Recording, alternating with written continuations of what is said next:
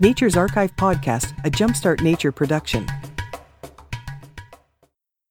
Snorkeling can be a life changing endeavor for those who take it up.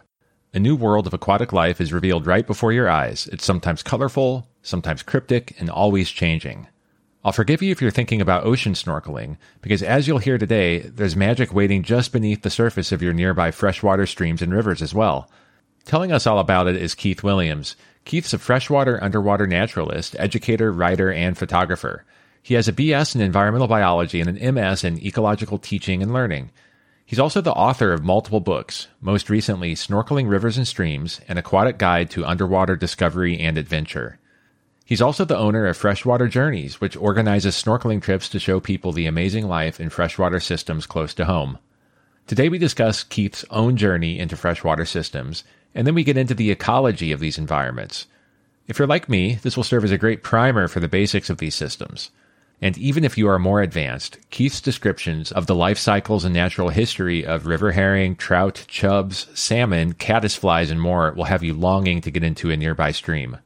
If you do decide to take the plunge, Keith also tells us what equipment you'll need and also how to do it safely, both for you and for the ecosystem that you're observing. This was an exceptionally fun conversation. Keith is so enthusiastic, and I think you'll hear that shine through.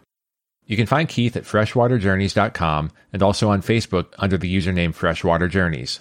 So without further delay, Keith Williams. Keith, thank you so much for joining me today. Yeah, thanks for having me. So this is a topic as we were chatting here beforehand that when I think of my naturalist endeavors, I think that I'm weakest in most things water and especially rivers. So I am hoping to learn quite a bit from you today. To jump right in, can you tell me a bit about where you grew up and how you got interested in nature in the first place. Yes, I grew up in suburban New Jersey and I got interested in this two places really right behind my house. One was the Pumpkin Patch Creek, a tiny little ditch of a thing that I didn't know when I was an elementary school kid growing up there. And then right on the other side of the creek was Mrs. Beck, one of our neighbors who actually escaped Nazi Germany and was the first, at that time, homesteader to settle in that area. And I fell in love with the creek and all the organisms that lived in that creek and depended on it. And Mrs. Beck taught me about their interconnectedness. And so that's where I really got my start. And Michael, you're not alone in feeling deficient in freshwater systems. They seem to be under recognized, under noticed, and under understudied, underappreciated. So I find that even within the naturalist community, there's a typical deficiency there in, in understanding what those what's in those uh, ecosystems. Yeah, it almost creates a barrier. Like it is a barrier physically. There's a barrier to get into the water to look and see what's happening in there. And that's the cool thing about what we're going to talk about today. And that's river snorkeling. Totally. River snorkeling is really just like an underwater nature hike. That's how I think of it. Yeah. And it's really cool because I had never considered river snorkeling until we started chatting. And as I started to dig into it a little bit, I find that it's a very common tool in the toolkit of biologists that are studying these systems. So we're obviously going to get into that a lot more, but I'm interested in this creek that you had by your home. Were you just out there exploring on your own, seeing what you could find?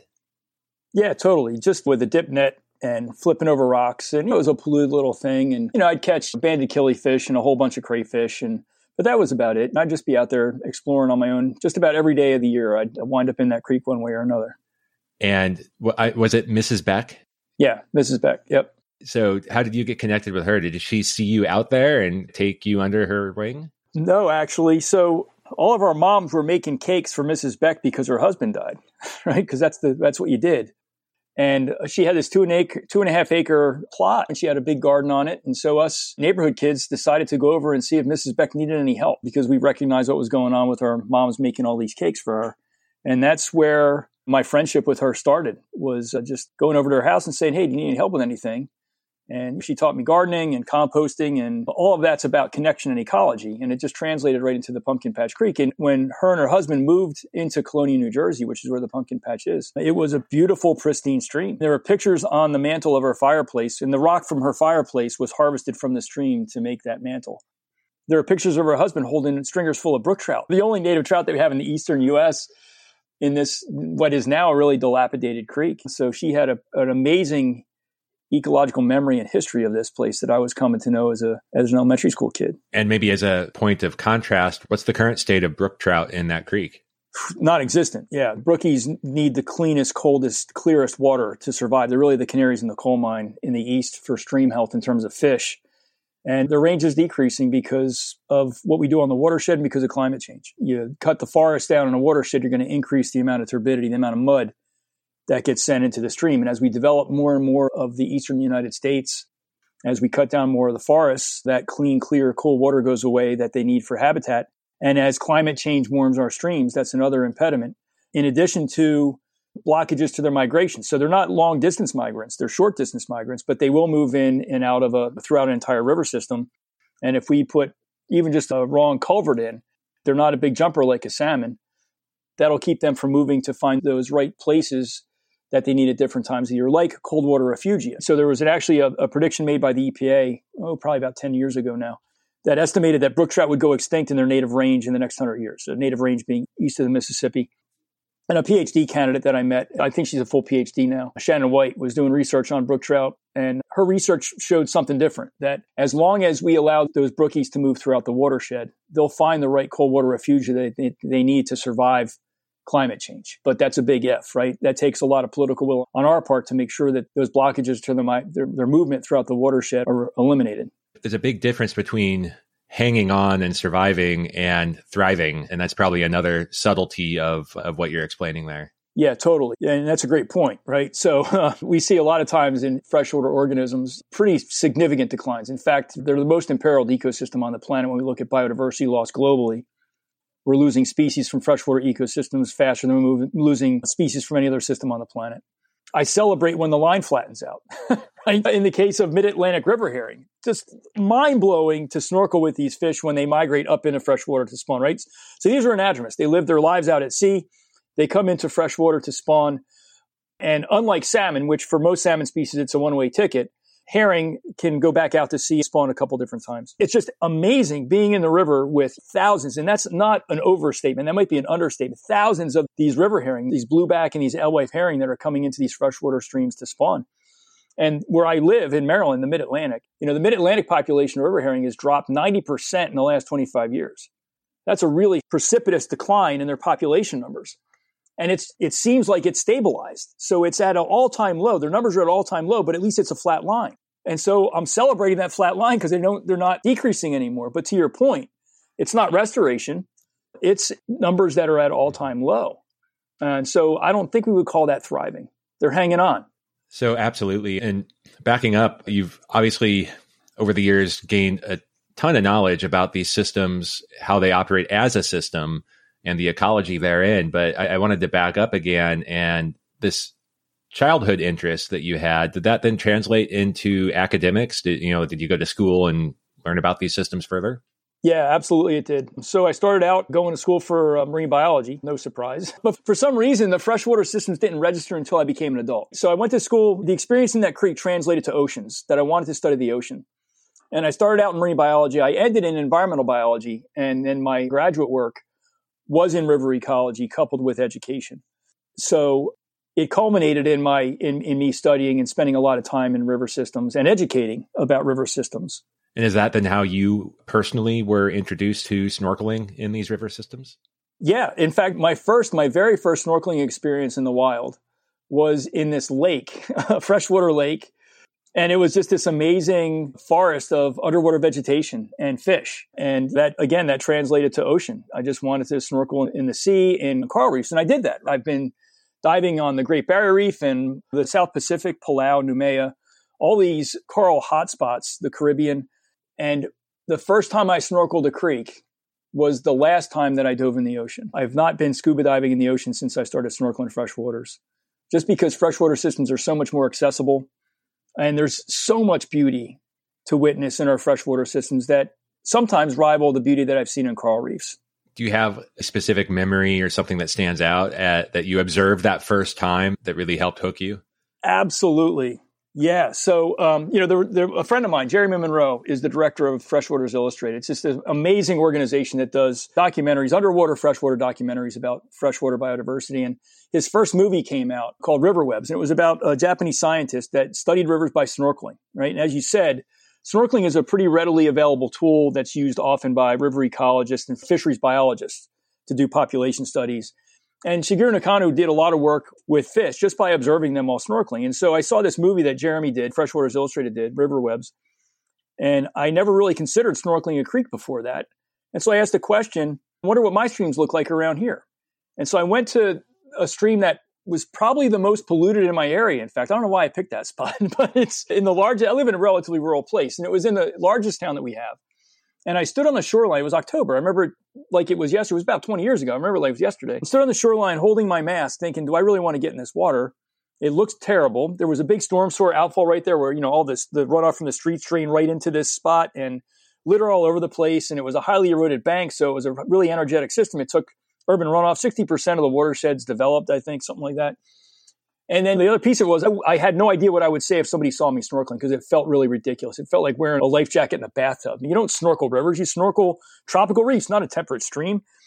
But I'm like, you're here, you got your gear, just see what's there. And I put my face in water. I was blown away. There were common shiners, right? The name common shiner paints a really drab picture in your in our minds, but they're vibrantly colorful when you see them underwater and a couple different kinds of darters these fish that live on the bottom, and baby eels, and rosy-sided dace, and black-nosed dace, and just the colors were just amazing. There was rockweed growing on all the rocks, right? So this beautiful, vibrant green forest was there. And it was just this amazing abundance and diversity of life that is completely hidden from view from the surface. As I was standing there on the surface, I saw no life in that creek. And I assumed that there was nothing there of value or worth or anything at all to look at. And as soon as I broke that reflective plane and looked beneath the surface in this freshwater stream that I've passed hundreds of times and assumed that there was nothing there, my mind was blown because there was this incredible beauty and abundance and diversity hidden from view. And I was hooked. And that was it. And my mission then became to snorkel as many rivers and streams as I could and to share that with as many people as I could in, in as many ways as I could.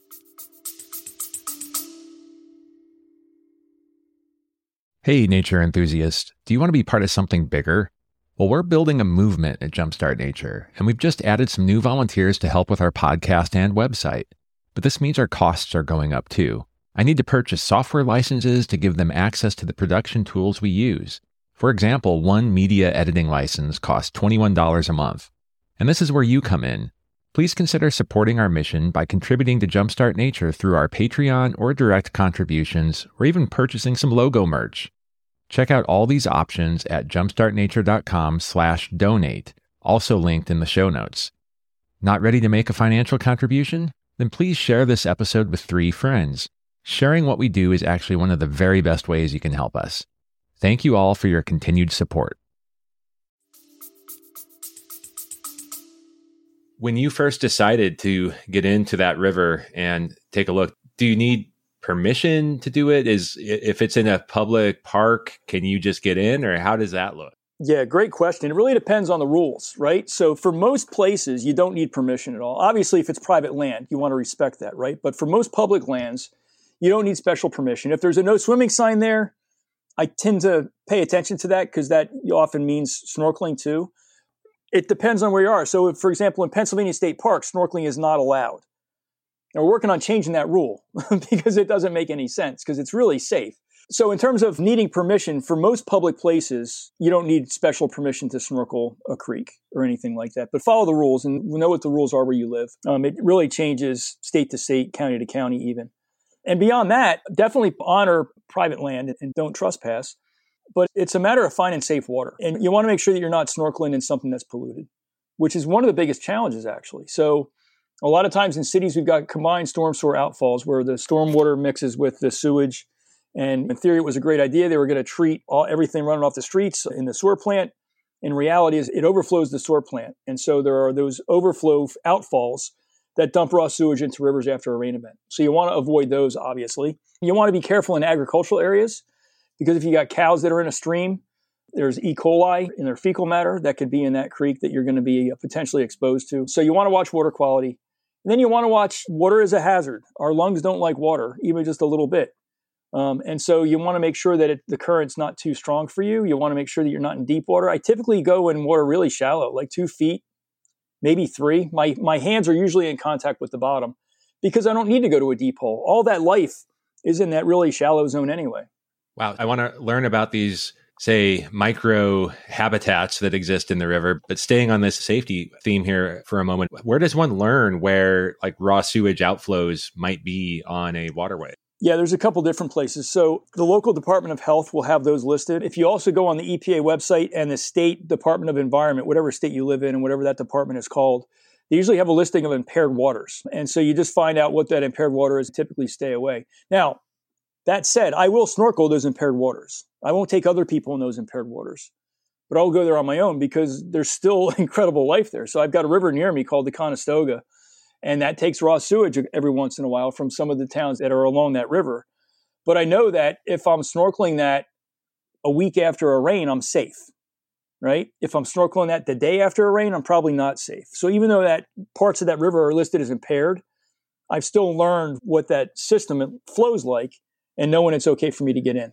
And a little bit of ignorance on my part. You mentioned also if you have, say, cattle grazing in the area and the cattle get into the waterways. I, I know out west, it seems like most states have a lot of cattle grazing and they do, even when there's fences or other things to help prevent that. Fences fall, cattle get through, you know, things like this happen all the time. Is it a similar situation back east? Yeah, it's actually, it might be a little bit worse in the east. Sometimes farmers intentionally put their cows in the stream to, to water them. So it's not even that the stream was fenced off. It's like the cows are in that creek intentionally. And so you've got a pretty high concentration of animals that are going to bathroom in the water that you're snorkeling in, right? And me personally, right, when I'm going by myself, I don't worry about that so much because it's a bovine, it's not a human E. coli. So there's a chance that I can still get ill from that, but it's a lower risk than if it was a human E. coli, for example. But again, I won't take somebody else in that river. I'll find a place that's cow free. And really, the best rule of thumb is if you look at a map, look for the green spots on the map, right? That's usually protected land. Forest Service land is amazing. You know, we think of the Forest Service as producing board feet of lumber, and they do that, right? Our national forests do a whole bunch of things for us.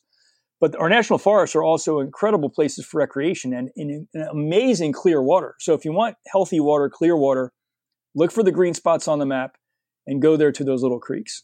Interesting. Yeah. For as many challenges as the national forests have, it sounds like the waterways are perhaps better off there. Definitely. If someone says, Hey, I have snorkeling equipment, I've been out before in a bay or some coral reef or as you were. I want to go do this. Is there any other special equipment or precautions or considerations that one should take? No no special equipment. Really all you need is a mask and a snorkel. Now you can go with much more than that right? I like going with a wetsuit because it provides thermal protection it provides flotation it provides abrasion protection from the bottom in the wintertime i'll put a dry suit on just because it gives me more thermal protection than the wetsuit will but it doesn't really require any special equipment besides a mask and a snorkel. I, I always recommend that folks wear some kind of flotation. There's no need to surface dive and go to the bottom, right? That's the idea of this. That you really just float on the surface and look to see who's living there. So I always recommend people have a PFD, a personal flotation device, or a wetsuit, just as a safety factor. Special precautions, yes. So you're in moving water compared to non-moving water. So that it's a whole new dynamic environment. So you just got to pay attention to that. It's not like it's a big threat. If you're in really fast moving water, it is, right? But if you're in a typical stream that's just got a relatively gentle flow to it and you can easily hold on to the bottom without getting flushed downstream, there's not much to it. But just recognize that you're in a very dynamic place, right? And it's going to change. And it, it also depends on locality. I've snorkeled in Puerto Rico at uh, El Yunque National Forest, and those rivers there are very prone to flash flooding. So El Yunque is this beautiful mountain in Puerto Rico, and the top of that mountain could get pummeled with a thunderstorm that you don't even know is happening further down the mountain where you're snorkeling. And so all of a sudden, if you're not paying attention, you get caught in a flash flood. Now, there's certain signs that you look for pre flash flood that if you start seeing these things happen, you get out. So there's the local components that you really want to pay attention to. Yeah. And I guess a case in point that I experienced personally, I lived in Arizona for a while, and there was a large monsoon thunderstorm, probably about 100 miles away, 90, 100 miles away. And it dumped five, six, seven inches of rain on a mountain. And about a day and a half later, that water reached the little wash that was up by where I lived and it flooded, it isolated the town. And it was a bright, sunny, hot day. You have no idea that this storm from a day or two ago, 90, 100 miles away, could do that. Yeah, be aware of those situations. So then, in terms of, you mentioned that you mainly just float. You don't need to go dive into the deep areas and things like that. the first thought that came to mind was that probably reduces your impact as well on the ecosystem. You're not tromping around where there may be eggs or other organisms. So, can you tell me a little bit about how to take care of the environment while you are in there observing it? Yeah, I'm always really careful to do as little damage as possible. And, and a lot of times, you know, just floating on the surface minimizes that because you're not wading through the bottom. But even that can change water flow, right? So the water's going to get forced under your body and it might wind up scouring something out. So a good example is I was in Oregon, I think two months ago, and I was snorkeling with uh, Chinook salmon that were spawning. So Chinooks, you know, just like most salmon species, the Pacific Northwest, they're 10%, wild salmon are 10% of what they used to be, 10% left. And so these wild Chinooks were out on their redd spawning away. And I wanted to get some video of them and I wanted to get some stills. But in order to do that, I would have to snorkel over the redd, you know, their nest. And that would probably scour out all the eggs, even though I wasn't touching the bottom, basically. It was on my fingertips. But I knew that the water I was going to force to the bottom by me being there would scour out that redd.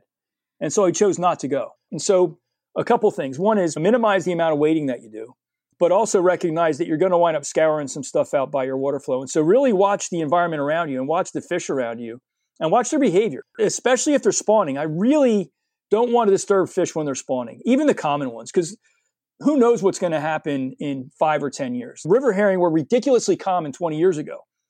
And now we're worried about them. American eel, the most abundant fish in the East in rivers. And now they, there's talk about considering them for inclusion as a threatened species under the Endangered Species Act. So things go away, even common things. And the time to conserve something is when it's common. So I don't want to disturb anything that's spawning. And so I watch their behaviors really carefully. And I watch to see that I'm not going to put myself in the water on top of a nest, on top of a redd. But outside of that, it's a really low impact uh, activity. So it's really just about paying attention and leave no trace, following leave no trace principles underwater, essentially, and just knowing, watching behaviors of the organisms that you're in the water with. Yes, you're, you're not in there turning over stones and looking under fallen logs and things like that. You're just observing.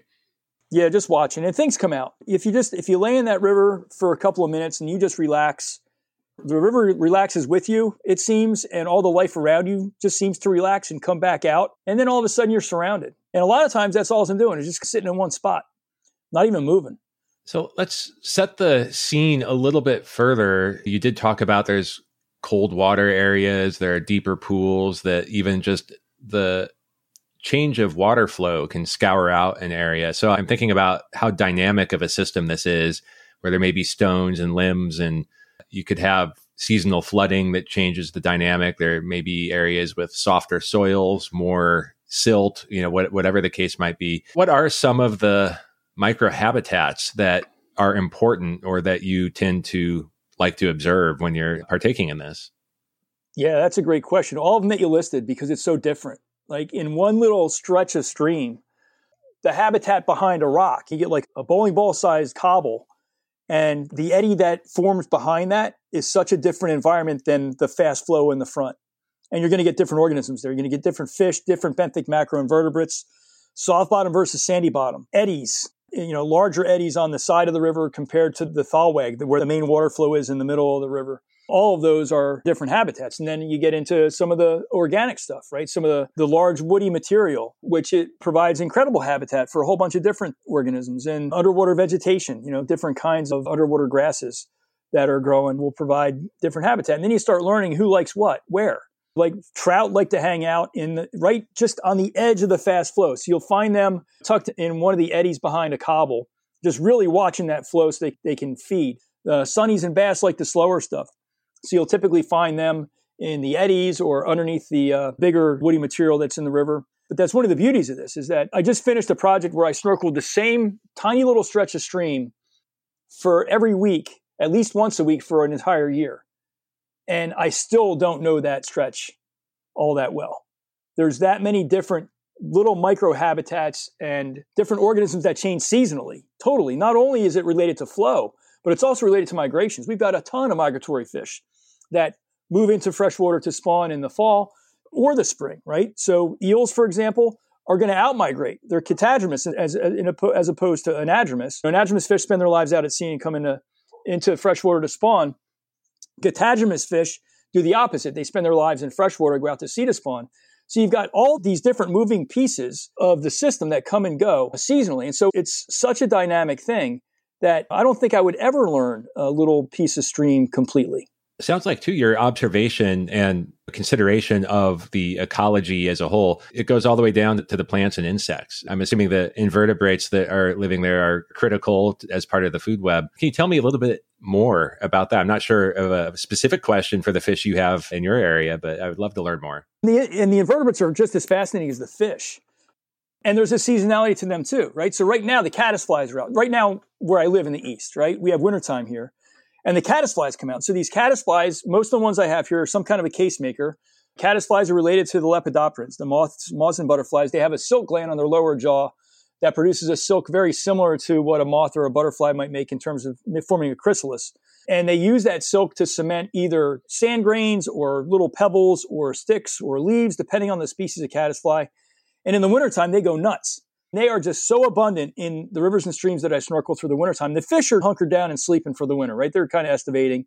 This winter is really mild in the east, so they're still pretty out and active, but they're not feeding, right? That's the point. They're not feeding, and things that they typically feed on become more abundant, like the caddisflies. And they provide an incredible service. They're the link between the vegetative and, and animal matter, right? So these caddisflies will feed on leaf matter that falls or vegetative matter that falls into the stream and they convert that into animal matter, their bodies, and then their bodies are consumed by fish and so on right up the food chain. And then, you know, they'll live for one or two years as that aquatic larvae, and then they'll emerge as a winged adult. And then they're food for bats and birds. And so the movie I re- referenced earlier, River Webs, that was really about showing that there is no line between aquatic and terrestrial ecosystems when you look at energy flow and when you look at food movement. In fact, in the Pacific Northwest, I spent a lot of time in the Pacific Northwest looking at every everything in those streams. They're just beautiful. But obviously, salmon are center stage. So they're born in a stream, they become a parr, which is a tiny little thing, maybe an inch long, and then they'll live in that freshwater stream for another year, maybe, and they'll become a smolt, which is maybe a three or four inch fish. And then they head out to the ocean and they'll live out in the ocean for four or five, maybe six years and put on incredible biomass by feeding in the ocean. And then they bring this biomass back in the form of a two foot, three foot, maybe even a four foot body, depending on the species of salmon.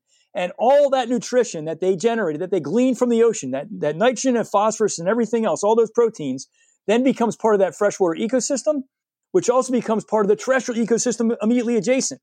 So it's this incredible transfer of energy and nutrients from the ocean back into the fresh waters. And when we look at that energy flow, we really can't draw a line between water and land. One of the most amazing experiences I've had was in this river in Oregon as the Chinook salmon were spawning and being really careful not to disturb them at all. And I'm just hanging on to the shoreline, right? So I'm, my body is right up against the shoreline and I'm watching these fish spawn in the middle of the, it's a small river. And this one female is just finished, right? She's just done. She's dying. She's exhausted, right? So she's just swam from the ocean the Columbia, up the Willamette River, into the McKenzie River, into the Elk Creek where I'm at. And then she just spent maybe the last week, maybe two weeks, maybe three weeks beating redds into the bottom with her tail, right? So it's the females that are making the nests. And they lay on their sides and they flap their tail hard, hard enough that they're moving like grapefruit sized and maybe even bigger cobble out of the way to make that redd, that gravel bottom nest. And then they spawn multiple times. And so this female was just done. Her life was over. And she just drifted the, and wound up in the eddy that my, my knee formed on the side of the river. And I just watched her die.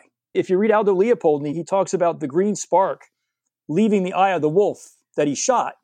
I saw the same thing happen in that female salmon. I saw that life spark leave her eye. And it was a little bit of a sad there. It's only a fish, right? But fish are amazing. And if you spend enough time in rivers, you realize that they're more than just fish. It's, there's executive function there. These are, uh, there's an intelligence there that we just, we can't comprehend from our perspective. But at the same time, her job wasn't done. Her job in life was done, but her job in death was just starting because all that nutrition that she brought with her from the ocean was now going to get reutilized in this freshwater ecosystem and in the adjacent old growth forest. That phosphorus that she's carrying is going to be incorporated into the Sitka spruces that were right there at Riverside. So it's just this incredible, very intricate reciprocal relationship between aquatic organisms and terrestrial organisms that we're just really starting to tease apart. Yeah, a light, major light bulb just went off there. I'm thinking about how a fish that large that's collected all of these different nutrients from the ocean that just don't really exist in these freshwater systems and then the impact it has on the riparian corridor and the vegetation around there. And I think a lot of folks are aware of the importance of riparian corridors and you're going to get very different vegetation that birds rely on, migratory species rely on, and of course, ungulates that browse and all of that. It's all connected. That's an amazing story and quite a thing to have seen. Yeah, absolutely. I would love to hear about other surprises or standout encounters that, that you may have had like that's such an amazing one it's probably not possible to top but does anything else come to mind? There's a lot like almost and it's this is going to sound like an exaggeration but just about every time i stick my face in water i come away seeing something that i never saw before.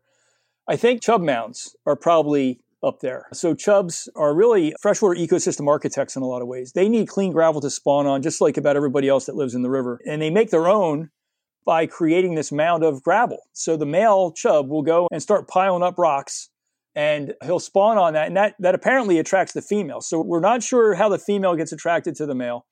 It might be the amount of tubercles, right? So these, these chubs, like a lot of fish, will sprout these little horns on their face in spawning season. They put on these amazing breeding colors too. So they get really colored up. And we figure that's all part of the attraction of attracting a mate. But it also might be the size of the mound that he's making. Kind of like a bowerbird, right? How a bowerbird brings presents to the female to attract the female to his nest. We're wondering if maybe the nest is also an attractant to the female. So you watch this, and I spent two days in a river in Tennessee watching this single male do this. I was in about three feet of water, and that chub mound went from nothing to almost breaking the surface of the stream with about a four foot diameter base. And this male was just working his tail off, bringing gravel in and big pieces of gravel too, almost like rocks up into this mound and, and, dropping it. And then he would spawn with a female. And then all these other fish were taking advantage of that mound, right? So we had Tennessee shiners, we had war paint shiners, we had this incredible color palette, red and purples and blues, all spawning on the habitat that this chub created. And then back east, same thing, different species of chub smaller gravel that this male was using to uh, to build his nest. But then all these common shiners, and these common shiners are anything but common that time of year. They're neon. They've got neon orange and red and green and purple, just all colored up, spawning on that male's on that male's nest. So this male, this poor single male chub is just trying to find a mate. And all these common shiner males are taking over his house and having this rave on his chub mound and there's just, just this exasperated looking chub just looking for a female chub. So the chub isn't like territorial about the mound; it just lets all that happen. Uh, yeah, totally. I think, and it's probably protective because there's egg predators that are looking for those mounds too. And so I wonder if it just that just dawned on me that maybe that's part of the strategy, right? That if, if there's more eggs in that mound that aren't yours, then the chances of your eggs getting eaten by some of those egg predators goes down, right? So maybe they maybe the chubs like having the big old party on their in their house. But there's spawning runs are always phenomenal. I talked about the herring earlier, and just being in the river with literally thousands of fish pushing up into fresh water to spawn from the ocean, where they just don't care that you're there. They got one thing on their mind: they want to spawn, and that's it. And so they come right up into you, hundreds of fish surrounding you, just unbelievable abundance and clean silver sides and beauty. Eels are always a fun thing. They're typically pretty curious fish. They usually come right up to you um, and check you out. Northern water snakes, extremely maligned. The number of times I've heard, hey, you better not go down there, there's a water moccasin down there. And I am well north of water moccasin range. And I've snorkeled with water moccasins before, and they're not going to chase me out of the river, I've learned, contrary to popular belief. In fact, I snorkeled for a, a week in this same river in Alabama, and that one water moccasin stayed well within four feet of me the whole week on his little tuft of grass. And he was happy that with his tuft of grass, and I was happy with the water. And yeah, nothing to fear. Obviously, if you grab it, they'll grab you back, and I typically don't grab them. But water snakes are just these beautiful, graceful, strong swimming animals. Just incredibly in the water with them. Trout, trout get all the attention. There's so many more fish in rivers than trout, but just watching these little athletes ply the current masterfully and pluck off morsels that are in the drift that I can't see and can't detect, and I certainly can't swim like them it's just a humbling experience to watch this athleticism in these fish, trout and salmon alike. So, yeah, just about anywhere I go, anytime I stick my face in the water, there's something like, holy cow, look at that. So back to the chubs for a moment, because again, I'll show my ignorance here of these river ecosystems. Can you tell me a little bit about like, how big are they? How long do they live? Yeah, that's a great question. So there's a couple different species of chubs. So t- I'm typically looking at creek chubs and river chubs where I go snorkeling the most. A river chub will get to be a, maybe a foot, and a creek chub isn't quite that big, and they live a couple years, just like most of those those organisms in, in the minnow family. So you figure maybe a four or five year lifespan, and they're kind of like these nondescript fish. Picture something that's about six inches long, brown on top. They've got a faint black stripe, not a really well defined black stripe, but a black stripe down their bodies. Um, but then in the springtime, which is their breeding season, the males get a bright orange glow to their pectoral fins, to the fins in the front, along with some purple. They get a purple blush along their bellies, and they look like these floating sunsets to me. And then they grow these horns, right? These tubercles that, uh, again, we think are, well, we know they're mating related. In fact, I've seen, I've one of the cool experiences that just I forgot about until now. I saw two, two chub males sparring with each other. So they're actually headbutting each other out of the way fighting for that prime breeding territory, I assume. So when you go in the water, are you measuring temperature? Are you looking for specific conditions or is it just there's still so much to learn it doesn't really matter. You just go in and you know there's going to be something exciting that happens. Yeah, that's a great question. I measure water temperature occasionally because I want to learn that better, right? I want to learn what behaviors to expect related to a specific water temperature. I know you're doing this for 20 some years. I know what behaviors to expect in a general season, right? So for example, right at Thanksgiving, I know all these little bait fish are going to be schooled up, shoaled up in these huge numbers, thousands of fish. And I think that's related to in the larger river systems, the grass beds die back right about Thanksgiving, and that's their cover.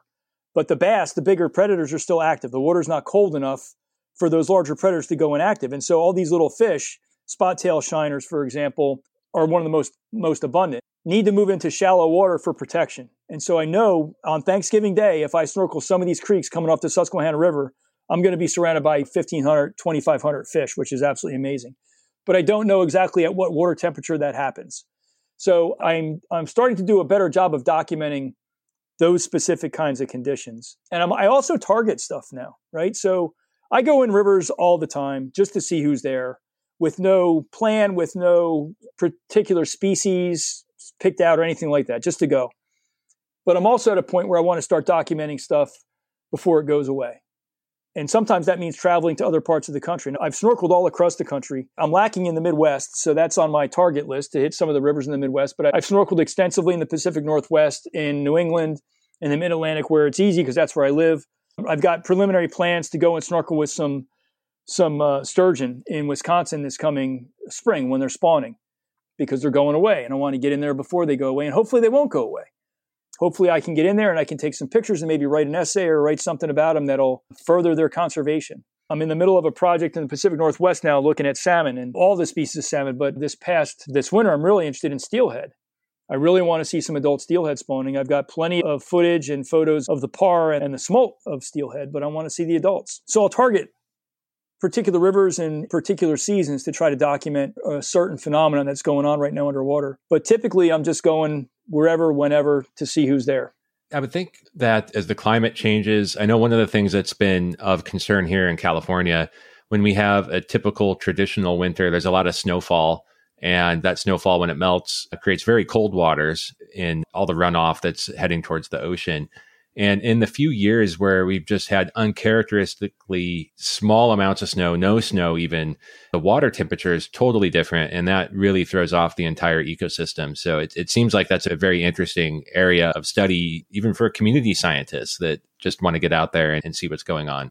Yeah, absolutely. Temperature logging would be such a so important. And there's a program, I think it's called Ice Watch, that actually looks at rivers that ice up when they ice in and when they ice out. And we're noticing that's changing. And ice in rivers plays a critically important role in the ecology of that river. It shapes the geomorphology and it has a pretty significant effect. The lack of ice on a river has a pretty significant effect on the ecology. Something else that's related to climate isn't just the temperature, but it's also shifts in hydrology. And that's one of the things I'm noticing here. In fact, one of the most heartbreaking experiences I had when I was snorkeling this one stream, I got to know the fish that were living there and I can identify them to individuals based on different markings. So same species. And there were these darters Tessellated darters, really common fish, right? They live on the bottom, little brown things, pretty little fish. The males get bronze and maroon in the spawning season, which is really cool. And so I was able to watch this group of males spawn. And what the females do is they'll stick their eggs to the roof of a overhanging rock, and the male will fertilize those eggs. And the males provide parental care for those eggs and the young.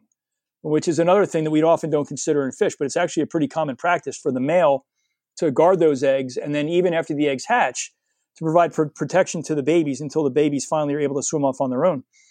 So I watched this uh, this group of male darters successfully spawn with females on these rock ledges, and we had a really dumpy thunderstorm in April, which is not common for here, right? And that whole flat got sedimented over, right? So all these rocks just disappeared in one storm because the flow was so heavy, and so all those eggs were destroyed.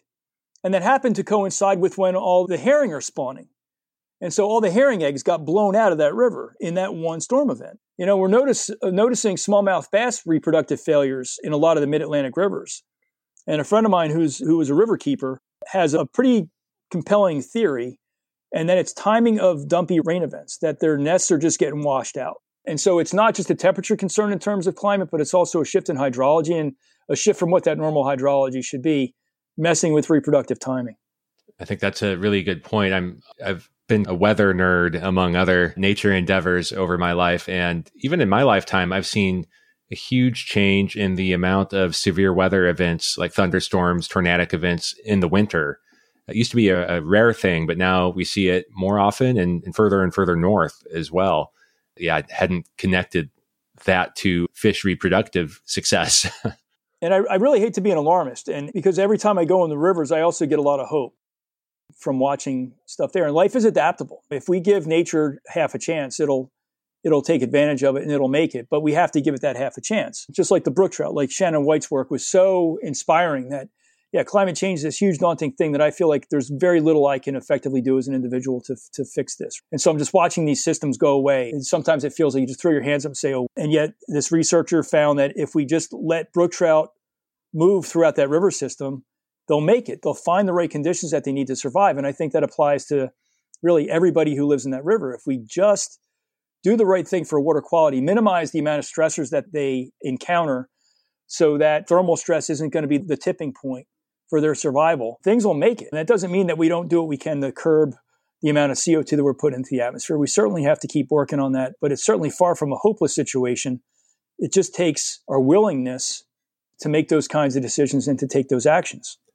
Absolutely. This is this problem space is exactly why I've started Jumpstart Nature, and I won't go off on that. I think my listeners know about Jumpstart Nature, but it does remind me of the quote when we encounter situations like this uh, and it's I'm probably going to butcher it a little bit, but the best time to plant a tree was 30 years ago. The second best time is today. So yeah, you can still do something. Doing nothing, you know what the outcome of nothing is going to be. And not to stay on too much of a negative track, but it seems like you can't go anywhere without seeing impacts of invasive species, whether it's the vegetation or the animals or insects that are in the space. And I'm curious what your thoughts are, what your observations are from that standpoint. Yeah, it's a mixed bag. I encountered my first snakehead underwater, I think, two or three years ago. So snakeheads are introduced here in the East. They're a top predator. Uh, they provide parental care of their young. They have maybe two or three broods of maybe 10,000 juveniles, 10,000 babies a year. So the chance for them to really get into an ecosystem and take over and have a negative effect is pretty significant. So I'm snorkeling with this fish, and it's absolutely beautiful. It's one of the most beautiful fish I've ever seen. One intelligent and so wary, and it was using a huge school of banded shiners as cover, right? So it would move with this school of fish to stay hidden from view. Just this incredible intelligence, right? And so I'm looking at this fish and I'm thinking, man, you really, you're terrible and you're going to mess up this ecosystem. At the same time, we dump rainbow trout in that same river. Rainbow trout aren't from here. Rainbow trout are top predators. And there's a couple of studies that show when we put rainbow trout in a creek or a stream or a river, it changes the feeding ecology of that river to the same degree as if we clear cut the banks. Right? So 50% of the river's food comes from streamside vegetation. And by putting a, a, rainbow trout in that stream, we're doing the same damage as clear cutting, basically. Clear cut streamside veg. And yet we're pointing our fingers at the snakehead, right? That's the bad guy. But the rainbow trout are good. Same thing with smallmouth bass aren't from here. And yet we fight tooth and nail to protect them. So I am not suggesting that we go and we throw non native things into our rivers and streams by any means. right? They have the real threat, and there's been a couple of documented cases of those things significantly altering freshwater ecosystems. And I'm thinking of some of the non-native crayfish that we're dealing with right now and completely changing the benthic ecology, even the fish composition because of predation on eggs. But really, once the genie's out of the bottle, it's too late, right? Once they're there, they're there. We have to learn how to love them. Certainly, control methods would work. But I think it's funny that we call one thing invasive and another thing not, even though ecologically they have the same effect. So a lot of that is perception and certainly human self centeredness. But to me, the real work is in preventing those invasives to, from getting into the systems in the first place. A, topic that I'm really interested in is uh, shifting baseline syndrome. And as you're talking about this, I'm thinking, hey, the rainbow trout, the smallmouth bass, they were probably added, correct me if I'm wrong, probably added for sport Totally, absolutely, yes. Yeah, and you know where I live in the eastern U.S., uh, smallies in my in my area. I live in the Chesapeake Bay watershed. Were introduced into the Susquehanna drainage in 1840, I believe it was, by a train engineer who found these fish fun to catch and eat. And so he filled up a bunch of milk jugs, the big metal milk jugs with them and dumped them off a train trestle. Rainbows are probably the most, I, I don't think probably, I think they are the most abundantly introduced fish globally for foot for put and take fishing, right? So rainbow trout are put into rivers here, and they typically are not a reproduce. They don't form a reproducing population where I live, but just the introduction of them seasonally for put and take fishing pretty significantly alters the ecology of that river. And I think for the most part, most agencies are pretty good about not stocking them on top of wild breeding fish. I'm not opposed to stocking rainbows. There's certainly a place for them. I grew up fishing for rainbow trout in impaired waters in New Jersey. And that, you know, one of the reasons why I got connected to rivers is because of the memories that I have of my dad and I going out on opening day for a put and take trout fishery in the Raritan River, which is a significantly impaired waterway. So there's a place for put and trout in rivers. It just can't be willy nilly everywhere. Right. And then now that's established a baseline. I think that's probably where some of this desire to save the smallmouth bass and so forth comes from and maintain those. And you know, I worry about the same thing with the shifting baselines, right? Because my memory of streams is a an impaired one. And yet I think that's pristine, right? That's what I think is like the pumpkin patch is a great example. When I think of the pumpkin patch, I think of banded killifish and black nosed dace and white suckers as abundance, the pristine baseline. And if I never saw those pictures of brook trout from Mrs. Beck's husband holding those fish, I would have never, ever thought that creek could have supported brookies. And as a kid, I had no idea what that meant. It wasn't until after I got out of college that the, I was like, whoa, those were brook trout. I had no idea. And so that baseline for Pumpkin Patch is very different than what I remember it, and so much more abundant and likely more diverse than what I remember it as. And so, what are my kids and my grandkids going to remember the herring run be? As and there's still thousands of fish in that in these creeks, but they're at ninety percent of what they used to be. So you also mentioned something, and sorry if this is like a hard turn, but you mentioned something about benthic zone, benthic something. Can you tell me what that is? That's a term I'm not familiar with. Yeah, benthic is bottom. You know, a lot of times I'll just I'll watch the benthos, the things that live on the bottom, and typically those are invertebrates. So we have the things we call benthic macro invertebrates. So benthic living on the bottom, macro meaning big enough to see without the aid of magnification, and then invertebrate, no backbone. And these are usually insects, different kinds of aquatic insects. Things like mayflies, stoneflies, caddisflies, crayfish would be in that group. Freshwater mussels, which are absolutely fascinating animals, are part of that community. And their lifestyles are just fascinating to me. You know, the, the insects all uh, start out as a winged adult and then they lay eggs in the water. And watching that process is mind blowing. I was snorkeling this rapid and these little silver balls were hiking down this rock in the middle of this rapid. I'm like, what the heck is that? They were female caddisflies encased in air bubbles going to the bottom to lay eggs. Now think about the suicide mission that is, right? If the current doesn't get you, the fish are going to get you, and it's just just incredible. And then watching you know, the caddisfly egg case or the caddisfly larval cases are mind blowing. Just the engineering that goes into the, the creating these cases, but then there's beauty to them. Like, why are they picking out all the quartz grains to make their cases out of only the quartz grains when there's a whole bunch of other sand grains they could be using. And why, and some of them will make these really beautiful smooth tubes out of vegetation. And why are you alter, altering green and purple, green and purple, green and purple? What's the purpose of that beauty that you're incorporating into your engineering design? And I've seen other caddisflies actually glue a, uh, like a rudder lengthwise to their case to keep them pointed into the current. That rudder would be a longer twig or a, a pine needle. The benthos there's always stuff to see on the bottom, even in the middle of wintertime when there's no fish around. Like I said earlier, that's when a lot of those insects become really apparent and really abundant. So there's always something to see. And sometimes it's just a matter of looking at the bottom and seeing who's living on the bottom. Oh, amazing. The other thing I really wanted to talk to you about is some of your outreach. And I know you do it in so many different ways, but in particular, you've authored books, you founded a company called Freshwater Journey. So why don't we start with the book? It's a long title here. I'm going to read the whole thing Snorkeling, Rivers, and Streams An Aquatic Guide to Underwater Discovery and Adventure. When was it published? Who's your target audience for that? Yeah, so that was published by Stackpole, and I'm really grateful to Stackpole. It was actually, it came out two weeks before COVID hit. March of 2020 is when it came out. And it's, it's the, the target audience is really anybody who has any kind of interest in rivers or streams. And so it's geared towards folks that might have a naturalist background and want to learn more about rivers and streams. It's also geared towards folks that just want to get out and explore it. So it's really a how to guide, what gear to use, gear selection, how to pick the right places to go. But then it also is a summary of places across the country that you can go to and what you can expect to see in those different places. So it's a it's a travel log of rivers that I've snorkeled and the organisms that I've encountered across the country, combined with a how to guide, how to get into the activity of river snorkeling. I see. So somebody who picks it up will have the tools then to try it themselves, but also have a, an idea of what they might be able to see and how to see it. Absolutely, depending on the different regions and even where to go in different parts of the country. And then freshwater journeys, tell me about that.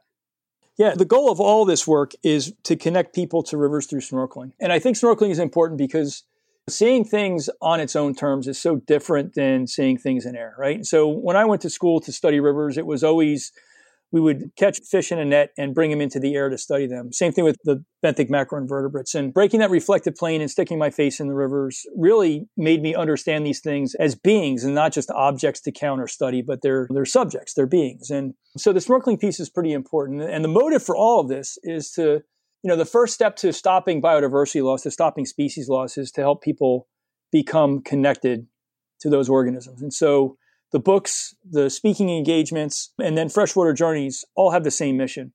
And it's really to show people this amazing life that's right in the rivers that are in our backyards so that they can appreciate that and then start doing whatever they can to protect it. And so, freshwater journeys, we take people snorkeling. So, we organize snorkeling trips, we provide all the gear, and we guide people in underwater explorations of rivers and streams. And do attendees, do they need to have any background in swimming, snorkeling, anything like that? Nothing at all. No, no requirement to swim because we're not even swimming. We're in shallow water. We're in thigh deep water usually or less. So it's just a matter of laying there in a wetsuit with a mask and a snorkel on and holding on to the bottom and watching the life. The tours that you organize, are they primarily in the vicinity of where you live or across the country? Yeah, typically in the mid Atlantic. I'll do some work in, in Florida and I'm trying to figure out what it might look like in the Pacific Northwest because I spent a lot of time there, but it's usually somewhere in the mid Atlantic. Well, if you manage to get one in the Pacific Northwest, I would try to make it work for my schedule. Yeah, cool. try to yeah. Very cool. And of course, all these things there will be links in the show notes so that people can easily find them. So yeah, that's it's so great talking about people experiencing this for themselves because I know at least for me personally, I can read things over and over and hear about how amazing they are, but until I actually see it and have that self discovery, seeing it in a novel way for myself, it, it doesn't quite sink in. So definitely would encourage people to give it a shot or at least look at your local river or stream or creek a little bit more closely. Keith, we've reached that time where we're starting to wrap up a little bit. So, a couple of my standard wrap up questions. So, thinking back, you mentioned Mrs. Beck, of course, as being a pivotal influence on you. Are there any other influences that stand out from in terms of books or documentaries aside from river webs. yeah, that was pretty influential. Yeah, you know, a book, Desert Solitaire by Ed Abbey, was pretty influential. I read that in high school. Ed Abbey's really irreverent, and I think I like that about him. But it's a book about his season as a ranger in Arches National Monument in the desert. So it's not water related, but the concepts in that about human relationship to the environment, I think, ring true regardless of ecosystem. Doesn't he, if I'm not mistaken, in that book, doesn't he actually canoe down the Colorado as part of it? So there is a little bit of a water tie-in. There's a bit of water, a little bit of water tie-in. Fact, there's another book by Ed Abbey, down down the uh, down the river with Thoreau, and that's a story of, of Abbey on a raft trip down through the Grand Canyon while he's reading Thoreau. I, have missed that one, so I'll have to look for it. But Desert Solitaire is definitely one of my favorites. I found it really entertaining and engaging and eye opening. So, if you could magically impart one ecological concept that you've learned about through this long endeavor that you've had that to help the general public see the world as you see it, what would it be? I think it's the idea of reciprocity, right? That in ecology, it's all about reciprocity, that there's not any organism, any being out there just taking. Um, everybody's giving and taking, right? That's how we all survive. And, and there are multiple examples of that. We talked a bit about salmon reciprocity, how salmon are using those freshwater streams to reproduce. And as babies are getting their nutrition, they get out into the ocean, they gain body mass and they're bringing so much more back into the river again, right? And so it's this reciprocal relationship that's there. And I think if we could just work to try to emulate that and model it in all of our relations, in how we relate to each other as humans and how we relate to other beings than human with that reciprocal concept at the front of our minds, I think we'd be a lot further down the path of restoration. Yeah, that's great. I can't improve upon that sentiment. So I won't. Looking ahead, do you have any projects, books, uh, tours, anything like that that you want to highlight? Yeah, so I've got a couple of speaking engagements coming up in uh, Eastern U.S. And I've got a fourth book that I'm looking for a home for. Or I'm sorry, it'll be the third book. I've got a fourth book in works. The third book is complete and just looking for a publisher right now. And I've got uh, it's under review by a publisher, so hopefully they'll pick it up. And that's the story of us. I followed. I snorkeled the stream I was talking about earlier. I snorkeled the stream at least once a week for the for a year, and documented how that stream changes underwater through the seasons, and all the amazing life that's there, and also the threats that it's facing as the world changes in its in its watershed. And so I'm hoping that that'll find a published home here shortly, and it'll be out in a year. I hope as you were talking about it, that was my thought was like, that would make a great book. That would be really interesting to see. If and when it does get published, let me know and I'll make sure to share it with the audience. I have a monthly newsletter and I like to share things I'm reading and watching and yeah, I'm hoping. I, I, just got a nibble. So I sent a prospectus out to a couple publishers and I had one ask for the full manuscript. That's a positive sign. Fingers crossed. All right. Well, good luck. And if people want to continue to follow you directly, not through me or your work in general, where can they go? Website, social media? Oh, Freshwater Journeys website. So it's uh, freshwaterjourneys.com. And then also, you know, Facebook. I've got an author page on Facebook, and that's where I post most of my stuff as I snorkel throughout the year. When I get some lucky enough to get a halfway decent photo and put that up there with a little bit of the natural history behind it. All right, sounds great. Then I'll link to that as well. So, Keith, before we wrap up officially, is there anything else that you would like to say? Anything that we missed? No, just thanks for the opportunity. You know, just you know, take the time to to look at those rivers and streams that are tucked into the folds of civilization that we drive past and over, you know, multiple times a day because there's just this amazing life that's there, just hidden from view.